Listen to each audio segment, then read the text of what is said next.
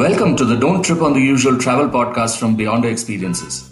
My name is Anand, and I'm going to be speaking with Kishan today on his family trip to China. Let's hear about it from him. I think we traveled to China around about uh, close to two years back, if I remember right. And um, when I first told my family that hey, let's let's go down to China, they said that China, out of all the places, I mean, we can we can plan to go down somewhere else. I said, no, let's let's check this place out. I mean, we have been hearing a lot about China. Of course, we are hearing a lot about China even today.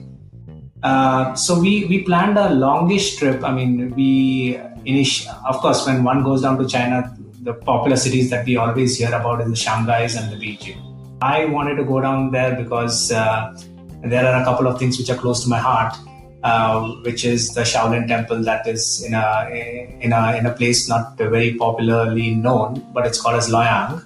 Hey, is this the 36th chamber of Shaolin? That, that's exactly right. Wow. Yeah. So uh, I mean, we've all grown up. At least we. I have grown up watching the movie, Absolutely. and uh, I was very uh, interested to go and see it in real life. And that's when I told the kids also that this is this is the place. This is the place where uh, the birthplace of kung fu, right? So we must go down there. So we chalked about uh, a nice little itinerary. We spent about, I mean, I think we spent about uh, eleven nights overall in in China, and it was uh, it was a memorable experience. Uh, tell me about your trip schedule. How did you go? So uh, we, we flew from Bangalore and uh, we had taken Sri Lankan Airlines. So there was a stopover down in Colombo. And then finally we arrived in Shanghai and we took the, the bullet train down there, which was, uh, which was a great experience because we've never taken a bullet train uh, earlier. And uh, we zipped past um, you know, a great distance in about five and a half hours and we arrived uh, in Beijing. The one little experience that uh, reminds me of the bullet train, of course, it was speeding at about 300 odd kilometers per hour. Uh, there was a movie which was being played in the train. And can you take a guess what that movie was? Don't tell me it's a Rajinikanth film or a Shah Rukh Khan film. Uh, close enough. It was a Bollywood movie which was actually being screened. Of course, it was in Chinese. And Okay. it was Bajrangi Bhaijaan out of all the movies. Wow. So, so there- Sallu Mia in Beijing. our hotel was very uh, close to the Tiananmen Square. Since you've traveled to uh, to Moscow and in Russia, the Tiananmen, Tiananmen Square is about 12 times the size of the Red Square Oh. down in Moscow. The Red Square is big. Yeah, so you, you can imagine how big this place is. Close to Tiananmen Square is the Forbidden City. Yeah, so we've all seen uh, uh, Forbidden City in movies. I think The Last Emperor was one of the movies uh, where it's very well depicted Right. and it's uh, it's the place where the earlier dynasties used to uh, used to stay. So uh, precisely the Ming and uh, and uh, Qing dynasties. Right? Okay. So the only reason why it is called as um, the Forbidden City is one is not allowed to enter into uh, this place or leave this place without seeking due permission. Oh, historically you were not allowed. to Yes, place is so huge that they have about 980 buildings. So you can just imagine you know, how huge this place is. The number nine seems to be very lucky for the Chinese. So there are about 9,999 rooms in the Forbidden City. So this um, used to be occupied. It wasn't such that because you have, if you have if you have 980 buildings, so obviously there has to be some administrative offices there. Okay, so you did the Forbidden City. So we did the Forbidden City, and then we uh, went down to a place called as Jingshan Park. There's nothing, uh, nothing really to talk about it. But if one goes right on top of the park, one gets a panoramic view of uh, the Forbidden City. We were all eager to go down to the Great Wall of China. ah, yes, the Great Wall of China. Yeah. Is it as crowded? Is it? Uh, yes. So it depends. Now there are many entrances to the Great Wall of China, right? Oh, I see. So, so we went down to uh, uh, Mutianyu, uh, which is uh, which is an entrance. I think primarily we were taken down there because it's it's an easier way to get on top. So Okay. there's a cable car that takes you right on top. Okay. It becomes a lot easier. Now I I'm not very comfortable with heights, so I did not like the cable car system, which which takes you to the top. But uh, there there are some other um, entrances where one can actually climb up the steps. Right? So I would have preferred doing that, but obviously it would take a long time to reach on top. And you would reach minus a kid or something. Yes, I, I, don't think anybody would have agreed.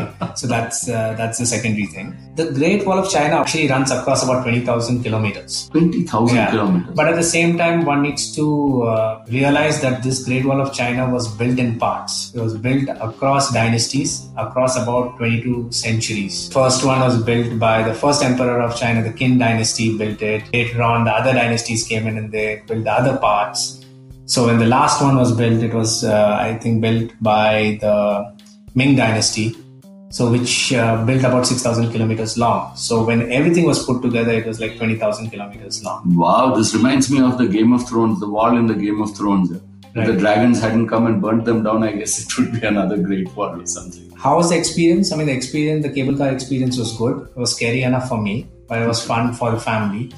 We, we reached on top. You get a the the flooring is very uneven. It's it has a certain degree of slant, so you know at some point of time you can't walk comfortably.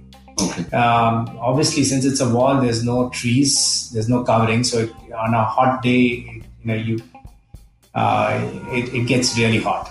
Did you run there? Uh, no, I didn't run there, uh, but I've heard that there are runs which are conducted on the Great Wall. Might be on certain portions they do con- conduct uh, a marathon. Oh. Um, there are watchtowers 50 to 75 meters away. You have to, you have watchtowers from where you can actually get a view of how the uh, the Great Wall uh, goes, you know, it meanders along. So, but tell me, how how broad is the path on top of the Great Wall? Three meters, three to four meters. Oh, so right? vehicles can go in on the Great Wall? Yeah. No. No. No it's only walking. It's only no walking. cycles also. Nothing. Nothing. No oh. cycles also. Once we got done with the Great Wall of China, was the experience coming down. So we came down. We came down tobogganing. And then what did you do? So you did the Great Wall. You ticked off everything there. So you mentioned Xi'an. What did you do there? Yeah. So uh, we're still in Beijing. I'll, I'll come back to uh, Xi'an. So we uh, we did uh, on our way back. We took a look at the bird's nest from a distance. Now the bird's nest was was very popular due to the Olympics which are held. Right. I mean, you saw that stadium right. which was built. Right. So of course you don't go anywhere close by. And uh, once we got got done with Beijing, the next day we uh, uh, took a flight uh, and then headed to a place called as Luoyang. Luoyang is closer to Beijing, and Xi'an is closer to Luoyang we went down to uh, Luoyang. It just reminds me about, uh, about, one more thing that I missed out was uh, in Beijing, you have places which were, um, uh, you know, which date back to a long time period where the elderly used to stay, right? And it's it's a very different uh, style in which they stayed. Like we have this joint family concept. They also believed in joint families. Okay. And I think Chinese, because they're Asians, we all have a similar structure. Hmm. And uh, we were taken to this place called as a Hutong Alley. Okay. So the Hutong Alley is the place where the elderly people and you know they, they do still stay there. And um, we went there on cycle rickshaw, which was a nice little experience because these alleys are quite narrow and you can't actually get into them. So Luoyang was is a completely different place. Uh, I mean, a non I would say non-touristy when compared to the larger cities like uh, Beijing or uh, Shanghai. Okay. Right. So one thing that I observed was a lot of people were staring at us, were looking at us because they didn't, they didn't see Asians okay. um, around there. So they thought that we were Pakistanis. Mm-hmm. Uh, then we used to tell them, no, we're not from Pakistan. We're, we're Indians. And they used to, you know, indicate that larger eyes, ah, okay. and you know, and they, they, could identify the bindi that my wife wore. So it, you know, the impression was they had seen the Bollywood movies okay. and they realized who okay. we were. Luoyang, of course, um, is popular for uh, its Longmen grottos. Okay? Ah, I've heard of this, but I don't know what they're all about. What's it all about? So these are nothing but smaller. Um, you know, they have a lot of figurines of Buddha. Now, you would you would be knowing that Buddhism prevailed in China right. for, for a long time. And um, about 100,000 figurines of Buddha down in these in this place, which is called as the Longmen Grottos. Grottos means caves. Right. Okay. So how was your experience? Did you stay in Longmen Grotto? No, no, you can't stay in Longmen Grottos. Okay. You would actually go around. These are small kind of caves which are around. Very difficult to describe, but they're small caves. Uh, From a distance, it looks like a largish cave having smaller caves within, Okay. and where you will see certain uh, carvings or sculptures of Buddha. We also uh, went down to Shaolin, Ah. and which which was the interesting part. You know, as a kid, I used to tie these uh, knives around my arm and try and walk around with full buckets of water. And these knives used to be over the earlier days. Used to get in these mixer grinders. You would get these plastic knives. Yeah, yeah, yeah. So I tie that and go and get back for it. Also. Yeah, yeah, yeah. We've all heard about uh, what are the movies like uh, Drunken Master and you know Snake, Snake in and the Monkey Shadow, and all yes. that. Right. So all those movies started uh, coming back into my memory as Right. we went down to Shaolin. Right. Of course, it seems to be a touristy place. Okay. Okay, might be the movie made made this place more popular. This is supposed to be the birthplace of kung fu, right? Right. And one of the persons who introduced kung fu was none other than Bodhidharma, who happens to be from India. Oh, is that right? Yeah, Oh, this is that person from Tamil Nadu. correct, correct. Who moved, who went from southern India Yeah. all the way into Shaolin, Right. and he was meditating down there until some somebody noticed him, and he looked very different, right, Right. compared to the Chinese, and he introduced a certain form of exercising Okay. to the monks, Okay. okay, which is known as, as kung fu today. But is this just legend? I've also heard this, but is it legend or is No, it? no, it is a it is a fact Okay. because uh, you do see statues of Bodhidharma Oh, is it right? down there. And he looks Indian. he looks very different. Okay. He's got long eyebrows, looks very angry. Okay. Okay. And uh, when compared to all their other monks and all their other saints, Right. Okay. right? So there is there is definitely credit to him, Okay. uh, which is uh, which is there in that form. Okay. I think there's a school that runs down there where Okay. people send their their children to learn the learn the art. But do they actually do those exercises like in 36 Chamber of Shaolin? They they were all following some form of exercise. Okay. and uh, I gave it a shot as well. Ah, I saw a story by your daughter Yes, where she talks about her dad who went and uh, tried out kung fu out there. Right. What did you do? Tell us the story. so uh, we went down to a, uh, I think there was a kung fu performance, Okay. which, which was there, and uh, we were all eagerly awaiting to go for that performance because the kids also wanted to see kung fu in action, Right. So it started off, and there were different forms, like like um, we saw in the 36 chambers of Shaolin. You know, you have the snake move, Right. you have the you know, eagle move, and so on. Right. So those different moves were being depicted, and at the very end, they ca- they asked, they called for volunteers. Okay. So I just raised my hand and asked my my son to raise his hand as well, but he refrained, refused. and then and I was the only uh, person who had put up my hand, Right. and I might have looked different, so they, they called me onto the stage.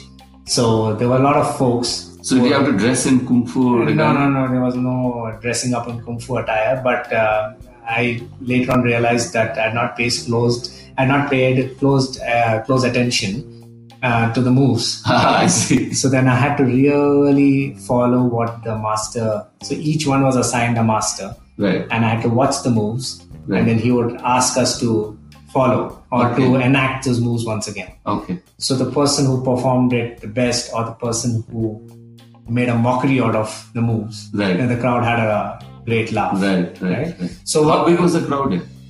I think there must have been about 200 people overall. Wow. Now you can write in your CV that you perform kung fu for two. Yeah, yeah, yeah. And of course, uh, I don't know. I was uh, I was predicted to be the best performer. Um, you know, whether uh, I truly performed or whether I I made a mockery of things that the people laughed a lot.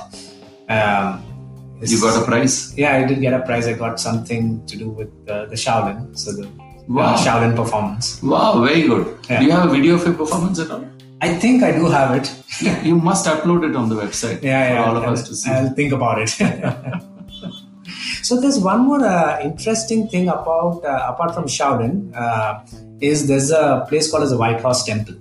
White Now- Horse Temple. Yes. Now, uh, what is important about this is the this is made in uh, you know uh, in recognition of the white horses which carried the scriptures and statues of Buddha from India Ah, to China. okay. So horses carried them. Yes.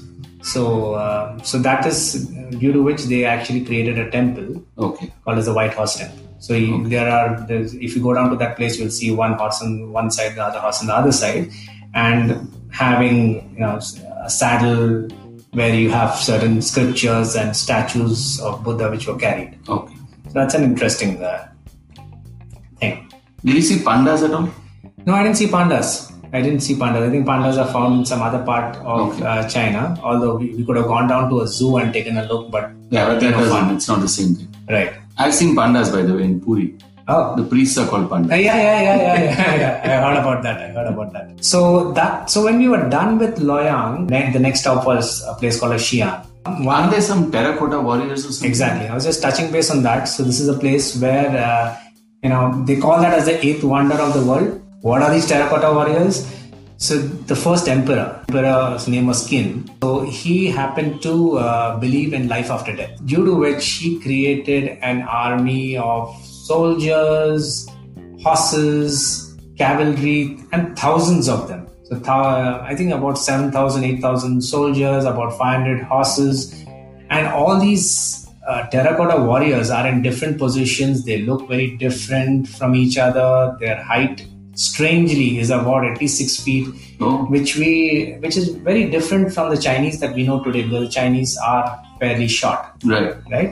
And they look very different. If you look at their faces, they look more of the Mongol types Okay. and he buried them along with when he when he died Okay. so so that was the that was the concept this, so there are many pits which are there and this this dates back to 210 uh, bc but it was recently found by the farmers in 1974 so they have they were happening to draw water from the well or something and they noticed that you know they saw certain parts of a terracotta warrior which came up.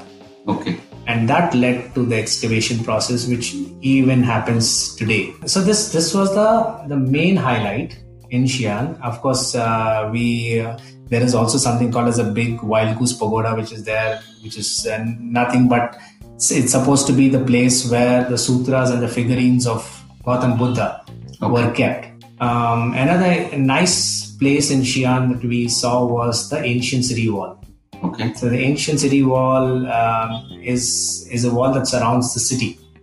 So you got when you actually go around the wall, you can see a lot of people who are exercising, who are playing table tennis down in the parks, or and then the temples are within the city.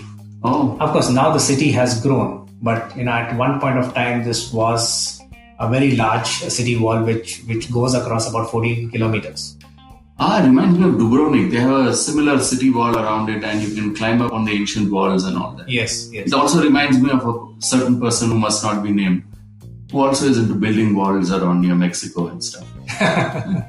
what we did out here was, uh, of course, one could actually walk around. I, I believe that marathons are held here, and this Oh. happens year on year. Okay. Uh, but what we did was we just rented some cycles and we cycled around this entire wall. So this is this is about 14 kilometers, and we just loved this place so much.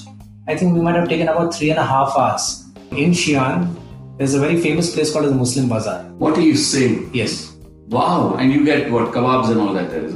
I think it's a it's a treat for non-vegetarian non-vegetarians, frankly speaking. Okay. Uh, very very crowded. Okay.